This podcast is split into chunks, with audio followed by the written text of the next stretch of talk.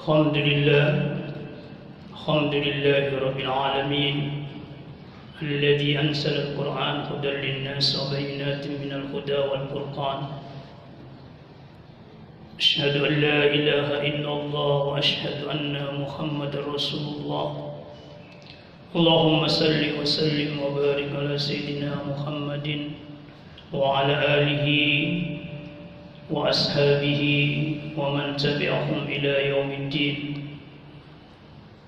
Alhamdulillah pada subuh hari ini kita telah melaksanakan kebutuhan kita sebagai hamba Allah Subhanahu wa taala yakni menegakkan salat subuh secara berjamaah dan insyaallah kita akan lanjutkan kajian kita terhadap surah Al-Fatihah yang mana pada hari ini kita akan menjelaskan makna huruf B pada basmalah makna ketiga dan keempat.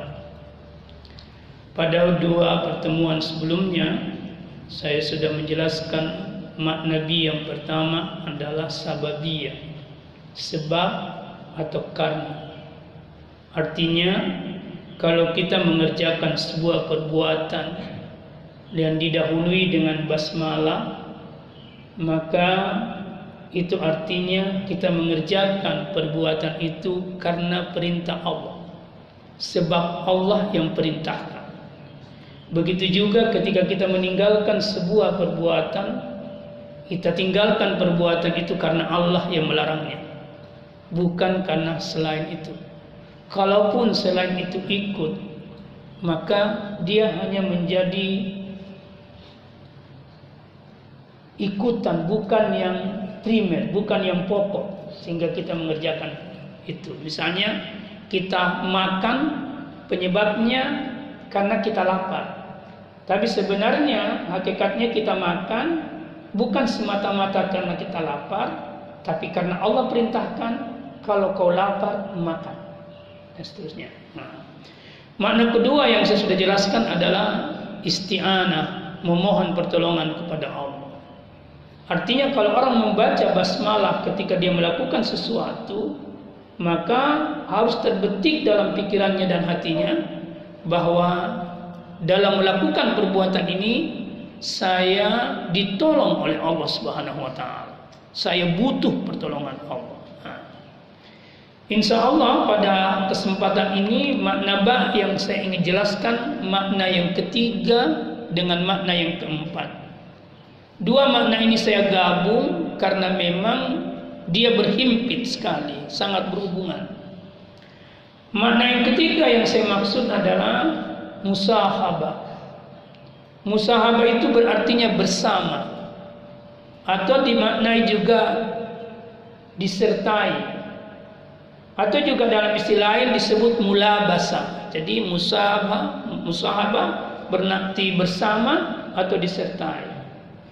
Misalnya gini, saya berkata, uh, rakibtu sayyara ila bone bil jabal. Aku mengendarai mobil ke Bone dengan gunung. Dengan gunung. Bil jabal, binya bil jabal dengan gunung. Apa maksud kalimat itu? Maksud kalimat itu adalah selama saya mengendarai mobil menuju Bone, saya disertai dengan gunung. Jadi perjalanan itu bukan di gunung saya jalan, tapi perjalanan itu disertai dengan gunung. Selama saya perjalanan gunung di sekitar itu, itu namanya disertai atau bersama dengan gunung. Nah, gitu ya. Nah, jadi kalau seorang mengerjakan sebuah perbuatan ya dia mengerjakan misalnya tadi dia makan dia minum dia tidur lalu dia bersandar kepada Allah dengan cara membaca Bismillahirrahmanirrahim maka orang ini harus mengerjakan dan melakukan aktivitas itu di dalam hatinya hadir sebuah kesadaran bahwa saya melakukan perbuatan ini bersama dengan Allah. Disertai dengan Allah. Maksudnya disertai di situ disertai dengan kesadaran bahwa perbuatan ini saya bisa lakukan karena Allah, karena pertolongan Allah dan karena sesuai dengan apa yang Allah tetapkan untuk saya. Seperti itu. Jadi dia bersama dengan Allah. Itu namanya musahabah. Dengan kata lain, orang yang melakukan sebuah perbuatan yang didahului dengan basmalah, maka dia harus yakin bahwa dia berada di dalam taufiknya Allah, di dalam irsyadnya Allah, dan di dalam inayahnya Allah. Ini keyakinan seperti ini harus muncul. Ketika kita melakukan suatu perbuatan, baik itu perbuatan yang sifatnya sosial maupun perbuatan itu yang sifatnya penghambaan kepada Allah Subhanahu wa taala. Jadi sebenarnya Bapak sekalian kalau mau sembahyang jangan lupa baca basmalah. Karena itu sudah mengantar orang untuk bisa khusus dalam salatnya. Jangan takbir sebelum yakinkan diri kita bahwa saya lakukan ini karena perintah Allah. Saya lakukan ini dengan pertolongan Allah. Saya lakukan ini dengan inayat topik dan isapnya dari Allah. Maka saya bersandar kepada Allah. Itu kalau mau melakukan ibadah harus begitu. Tidak bisa konon-konon langsung takbir saja. Tidak ada yang bisa menjamin bahwa dalam perjalanan saya ke rumah tidak lepas ingatan saya kepada Tuhan. Tidak ada yang bisa jamin itu. Maka perbaharui ingatanmu sebelum engkau bertakbir kepada Allah. Caranya tadi itu baca basmalah. Bismillah walhamdulillah. Misalnya seperti itu. Mana yang keempat daripada bi ini adalah ilsaq. Ini sebenarnya makna aslinya daripada bi, ilsaq. Apa yang dimaksud dengan ilsaq?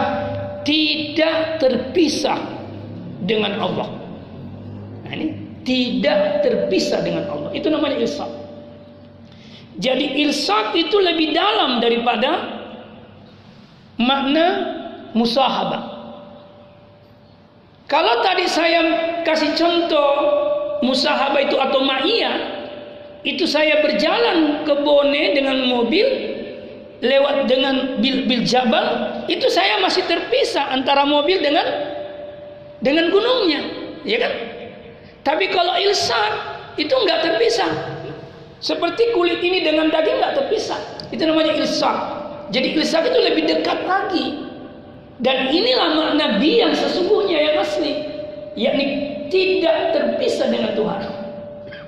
Jadi orang yang baca basmalah ketika dia melakukan sesuatu, maka yang hadir dalam benaknya dan pikirannya kebersamaan dan tidak terpisah dengan Allah Subhanahu wa taala.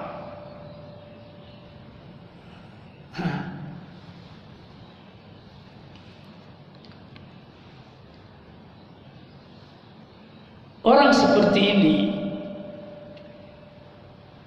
kesadaran ketuhanan itu itu sudah merasuk kuat di dalam hatinya. Orang seperti ini. Apa orang seperti ini tidak bisa berdosa? Tidak bisa jatuh dari dosa? Bisa. Tapi ketika dia jatuh dalam dosa, justru dosa itu yang mengantar dia kembali kepada tidak ada jedah yang panjang untuk dia beristighfar. Tidak ada jedah yang lama untuk dia mengingat Allah. Bisa, karena manusia itu kemungkinan besar jatuh dalam dosa itu sangat besar. Tetapi orang yang selalu hadir kesadaran ketuhanannya di dalam hati dan pikirannya itu tidak akan lama berpisah dengan Tuhan dia cepat kembali lalu dengan beristighfar lalu dia bertaubat kepada Allah jadi dosanya justru mengantarnya kepada Tuhan Ini yang bahaya ketika dosa itu memutuskan kita dari Tuhan. Itu yang bahaya. Di situ bahayanya sebenarnya.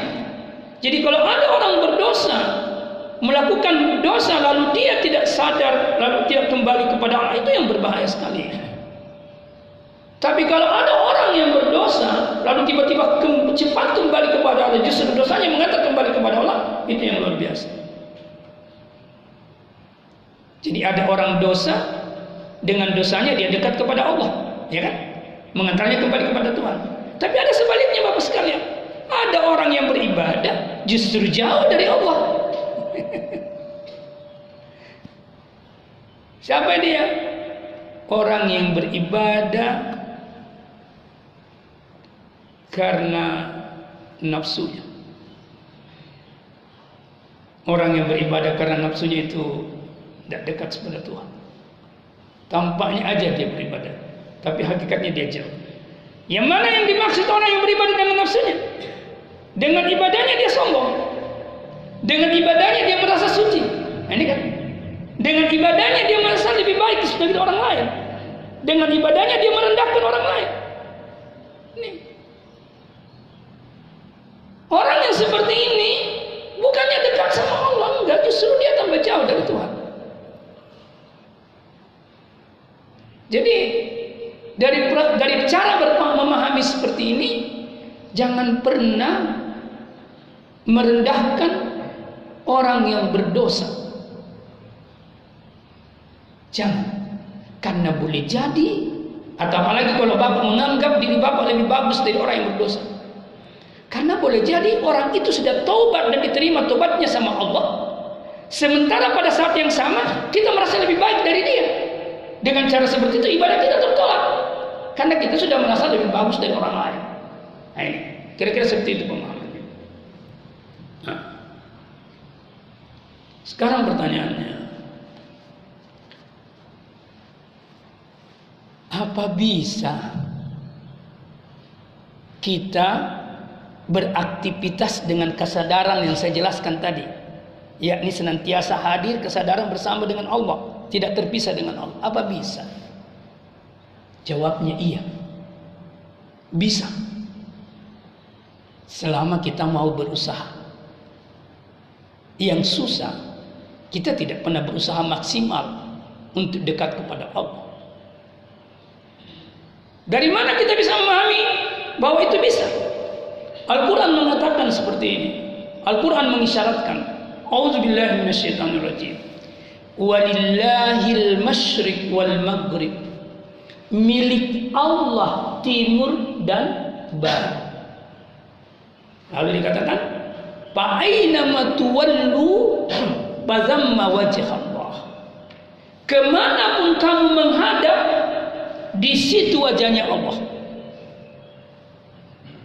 Lalu dikatakan, "Innallaha wasi'un alim." Sesungguhnya Allah maha luas rahmatnya lagi maha mengetahui. Nah, apa maksudnya ini? Lillahi milik Allah al-masyriq timur wal maghrib. Kalau timur miliknya Allah dan maghrib barat miliknya Allah dan seluruh apa yang ada di timur dan di barat dan antara keduanya adalah miliknya Allah. Berarti bapak miliknya Allah atau bukan? Hah? Miliknya Allah. Adik-adik ini miliknya Allah. Pepohonan itu miliknya Allah. Hah? Semua miliknya Allah. Kalau begitu, semua apa yang tercipta di alam semesta ini itu tidak bisa dipisahkan dari pemiliknya, ya kan? Tidak bisa dipisahkan dari pemiliknya. Sama sekali tidak bisa dipisahkan dari pemiliknya. Kenapa? Karena dia tidak mungkin ada kalau bukan pemiliknya yang menciptakannya. Tidak mungkin dia ada. Nah, maka Tuhan mengatakan, "Fa'aina matuwallu pasamma wajhullah." Ke mana pun engkau menghadapkan mukamu, nah ini. Ke mana, ke mana pun engkau menghadap apa pun yang kau lihat yang kau dengar, apa pun yang kau rasakan di dalam kehidupan dunia ini, pazamma wajah Allah. Maka engkau sesungguhnya menemukan Allah di sana. Menemukan wajah Allah. Apa yang dimaksud wajah Bapak sekalian? Wajah itu dalam bahasa sufistik disebut tajalli. Penampakan Allah. Jadi maksud saya begini, kalau saya melihat Bapak tampak dalam kesadaran saya bukan saja Bapak yang hadir, tapi pencipta Bapak pun hadir. Itu namanya merasakan penampakan Tuhan pada setiap al-kaun, pada setiap apa saja yang Tuhan ciptakan. Jadi kalau seorang suami melihat istrinya, sesungguhnya yang dia lihat sang suami kepada istri itu bukan istri itu saja. Tapi siapa yang menciptakan istri itu? Hadir dia di situ. Ini maaf agak dalam sedikit. Itu yang dimaksud pasamma wajibullah. Maka pada setiap benda yang kita lihat, yang kita rasakan atau kita berinteraksi dengannya, sesungguhnya dia menjadi instrumen kita untuk merasakan kehadiran Tuhan. Ya, maka Tuhan mengatakan, "Pazamma wajibullah. Engkau akan menemukan di situ ada Tuhan. Nah, sayangnya kita selalu lalai di situ. Banyak sekali kita Sebenarnya saya jelaskan apa bukti kelalaian itu. Lalu Tuhan mengatakan, Inna Allah wasi'un alim. Sesungguhnya rahmat Allah itu luas dan dia maha mengetahui. Sebenarnya ketika ayat ini ditutup dengan kata Inna Allah wasi'un alim, itu mengisyaratkan makna bahwa orang yang selalu menghadirkan kesadaran ketuhanannya ketika dia melihat dan berinteraksi dengan sesuatu, sesuatu itu menjadi instrumen sikirnya kepada Allah, itu bentuk rahmat kasih sayang Tuhan yang besar padanya. Di saat yang lain ketika Allah mengatakan alim dia mengetahui, maka sebenarnya ilmu itu kita dikasih kekuatan dan kemampuan oleh Allah untuk mengilmui ilmu seperti ini sehingga kita bisa memilikinya. Ini. Yang penting mau melakukannya dan berusaha keras. Maka latihlah diri untuk itu. Jadi ketika saya lihat Ananda Ska ini, maka yang saya lihat bukan langsung dia. Yang saya lihat kesadaran saya pertama adalah penciptanya. Bapak kan imam ngaji, baca Quran. Kalau imamnya ngaji panjang seperti tadi, dua surah yang selesai, apa yang ada di pikirannya Bapak? Yang mana lebih banyak? Ingat Tuhan atau tidak? Hmm? Tidak. Kenapa? Karena Bapak fokus pada bacaan imamnya. Pada ayat yang Bapak baca.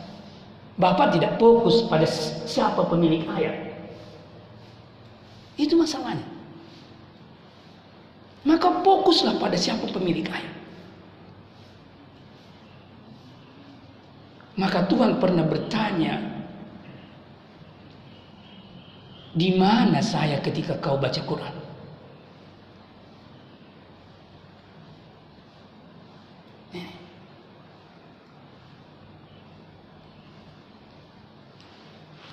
Itu ya. Jadi fokus pada ayat. Pada siapa pemilik ayat. Ini saya teruskan ini. Ini indah sekali. Kalau orang fokus pada siapa pemilik ayat, siapa punya pemilik kalam, maka meskipun dia tidak mengerti apa yang dia baca, yang dibaca dan dengar itu, kontak dengan Tuhan. Hmm. Maka kita sering kali fokus pada ayatnya, mahrajnya. Justru itu yang jadi penghalang kita ingat kepada Oh, ini masalahnya.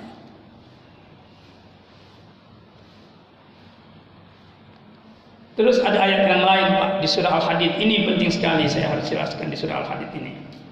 Di sini dikatakan wa huwa ma'akum aina ma kuntum wallahu bima ta'maluna basir. Dan dia ini dan dia yakni Allah ma'akum. Dia selalu bersama denganmu. Dia selalu bersama dengan ini harus ini ayat ini sebuah ayat sepotong ayat ini luar biasa maknanya. Wa huwa ma'akum. Dia bersama denganmu. Pak, bisa tidak kita berpisah dengan pencipta kita? Setelah kita diciptakan selesai tidak ada hubungan dengannya? Tidak bisa. Bapak bisa berpisah dengan tubuh Bapak? Tidak bisa. Huwa ma'aku. Maka sebenarnya seluruh kalau ini disadari bahwa kita adalah ciptaan Allah, maka kita tidak akan berpisah dengan Tuhan. Ah, di sini banyak kelalaian. Maka Tuhan mengatakan lagi dengan tegas, "Aina ma kuntum di mana pun kau berada." Ah, huwa ma'aku, dia bersama. Jadi Allah bersama kita dengan diri kita sendiri dan Allah bersama kita dengan di luar diri kita. Nih. Ketika kita bersama dengan pohon, kita bersama dengan Allah. Ketika kita bersama dengan tanah, kita bersama dengan Allah. Di mana pun kita berada, kita bersama dengan Allah. Ini makna hadir ini.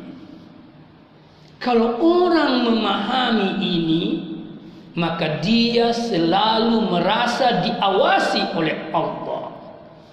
Dia selalu merasa bahwa seluruh perbuatan yang dia lakukan tidak pernah lepas dari pengawasan Allah. Makanya ujungnya ayat mengatakan wallahu bima ta'maluna basir. Dan Allah apa saja yang kau lakukan basir, dia melihatnya. Dia mengawasinya, dia mengetahuinya. Tadi saya mengatakan seluruh ini adalah menampakkan wajah Tuhan. Ketika saya mengambil barangnya orang, ya, mengambil barangnya orang, maka barang yang saya ambil itu kalau saya mencurinya, berarti saya tidak ada kesadaran ketuhanan itu. Tapi barang yang saya curi itu nanti akan menjadi saksi di hadapan Allah. Saya yang dia curi. Nih, berarti barang itu tidak pernah terpisah dengan Allah. Ya kan? Maka seharusnya ketika kita mau mengambil barang itu Wah nanti jadi saksi di hadapan Tuhan. Maka barang itu menjadi penghalang kita berbuat maksiat. Tapi pada saat juga yang sama barang itu mengantar kita untuk dekat kepada Allah. Itu yang dimaksud. Nih.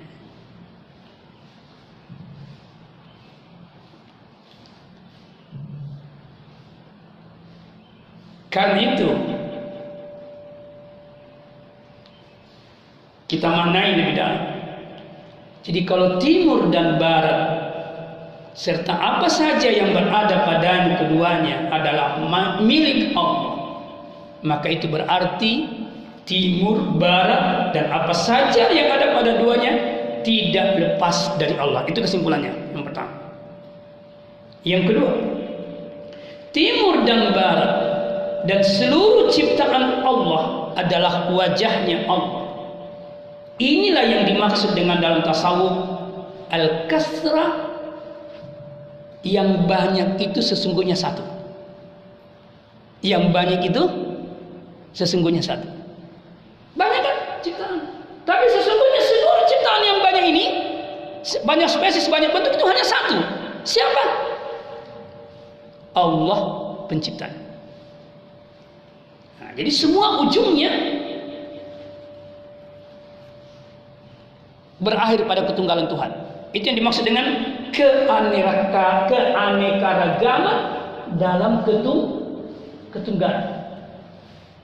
Keanekaragaman dalam ketunggalan. Jadi jangan pisah-pisah yang lain. Enggak, jangan, enggak, dia tidak berdiri sendiri. Bapak tidak berdiri sendiri, anak bapak tidak berdiri sendiri, istri bapak tidak. Bapak anak istri satu, yakni disatukan dalam satu pencipt, pencipta. Itulah sebabnya kalau bapak menyakiti siapa pun, bapak menyakiti diri sendiri. Bapak menzalimi siapa pun, bapak menzalimi diri sendiri. Karena itu satu bagian, tidak terpisah. Gitu.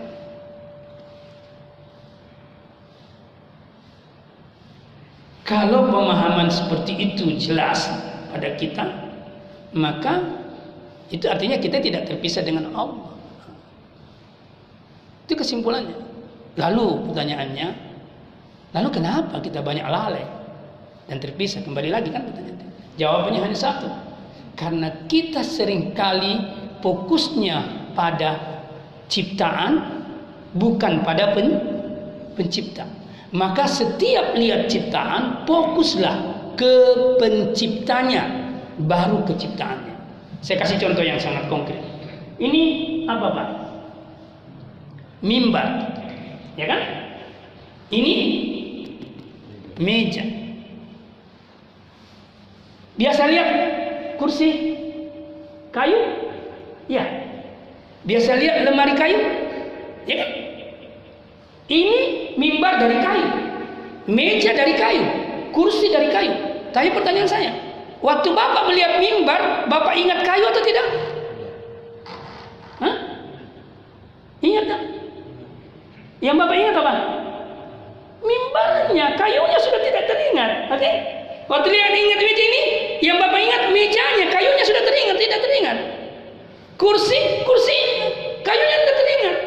Kenapa kayunya tidak teringat? Padahal mimbar ini tidak pernah terpisah dari kayu. Kurut meja ini tidak pernah terpisah dari dari kayunya. Kursi tidak pernah terpisah dari kayunya. Ranjang lemari kayu tidak terpisah dengan kayunya. Kenapa? Karena fokus Bapak pada mimbarnya, lupa pada kayunya. Itu satu.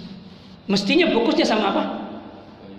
Kayunya. Jangan lupa dong kayunya. Tidak akan jadi mimbar kalau tidak kayunya.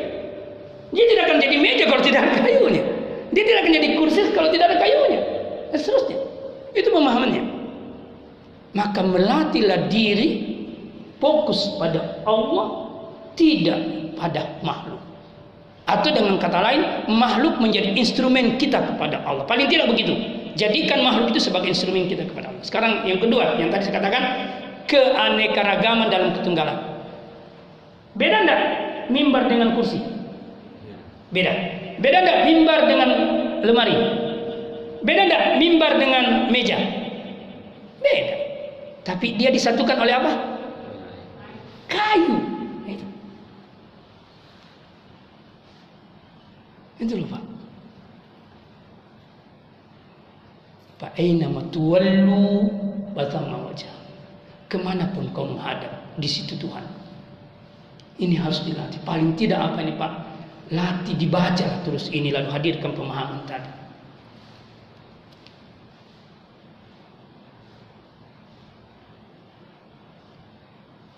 Nah, manusia yang seperti ini Orang yang memiliki kesadaran seperti ini tidak akan pernah terpisah dengan Tuhan dan dia akan menempati posisi-posisi spiritual yang tinggi.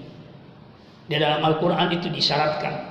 Misalnya ada ayat yang mengatakan Ya ayyuhalladzina amanu ista'inu bis sabri was salah innallaha ma'a sabirin. Itu ada? Wahai orang yang beriman, minta tolonglah kepada salat, sabar dan salat. Saya sudah jelaskan ini. Innallaha ma'as sabirin. Sesungguhnya Allah bersama orang yang bersabar. Maka dari sini kita bisa memahami bahwa orang yang bersabar itu tidak pernah terpisah dengan Tuhan kesadaran hatinya. Hatinya tidak pernah terpisah dengan Tuhan. Itu dibilang orang sabar. Jadi apa yang membuat orang bisa sabar? Karena kesadaran ketuhanannya itu mencahayai kalbunya, maka dia bisa bersabar. Maka dia akan kata raditu billahi rabba. Aku reda dengan Allah sebagai pemeliharaku. Maka apa pun yang terjadi padaku itu dari bentuk pemeliharaan Tuhan atasku. Maka dia bersabar. Karena itu susah bersabar. Nah, menarik di sini. Kenapa Tuhan tidak mengatakan Innallaha ma'al musallin ya kan padahal disebutkan salat sebelumnya karena tidak semua orang yang sabar itu yang salat itu hatinya dicahayai dengan kesadaran ketuhanan. Enggak. Makanya banyak lalai dalam salatnya. Apalagi setelah salat ya kan?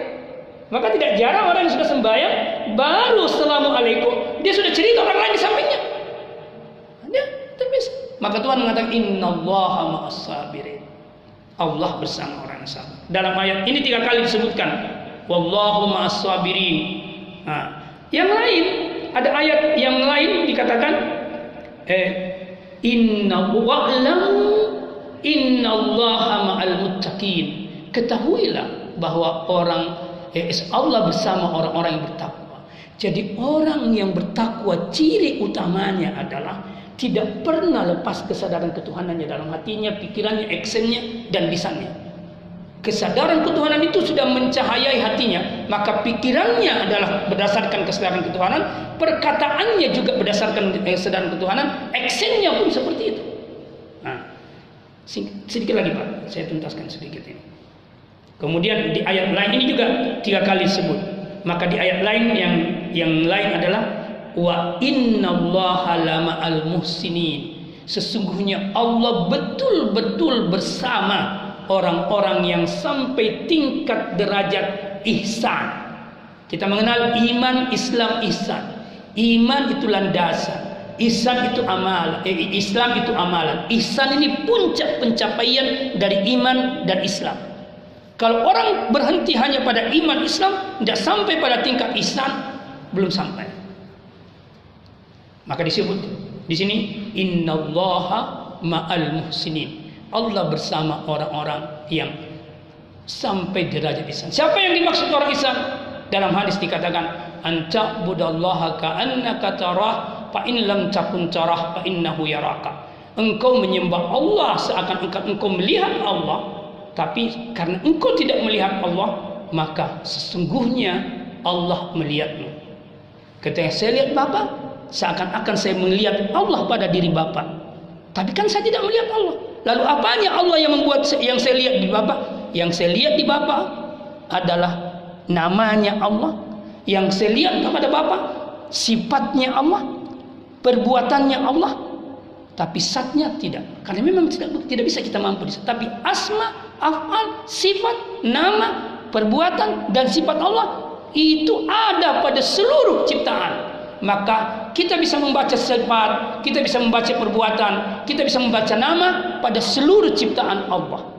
Maka yang dimaksud dalam ayat itu wa 'allama Adam al-asma'a kullaha maka yang diajarkan Adam pertama oleh Allah adalah semua nama-nama Allah yang ada pada setiap ciptaan. Saya kira ini yang saya ingin jelaskan. Jadi kesimpulannya Bapak sekalian, kalau kita baca basmalah, hadirkanlah kesadaran bahwa saya lakukan ini karena Allah. Sebab Allah yang perintah. Maka hadirkan kesadaran kedua. Saya bisa melakukan ini karena pertolongan Allah. Kalau bukan pertolongan Allah tidak mungkin. Hadirkan kesadaran ketiga bahwa saya bersama dengan Allah. Maka lakukanlah ini perbuatan tidak keluar dari hukum-hukum Tuhan. Dan hadirkan kesadaran yang keempat bahwa saya tidak pernah berpisah dengan Allah. Kalau ini hadir dalam setiap pekerjaan yang kita lakukan, insya Allah kita akan at-tabarruk mendapatkan keberkahan dari Allah dari perbuatan itu dan nilai perbuatan itu adalah ubudiyah kepada Allah, penghambaan diri kepada Allah. Terima kasih. Bila itu hidayah. Assalamualaikum warahmatullahi wabarakatuh.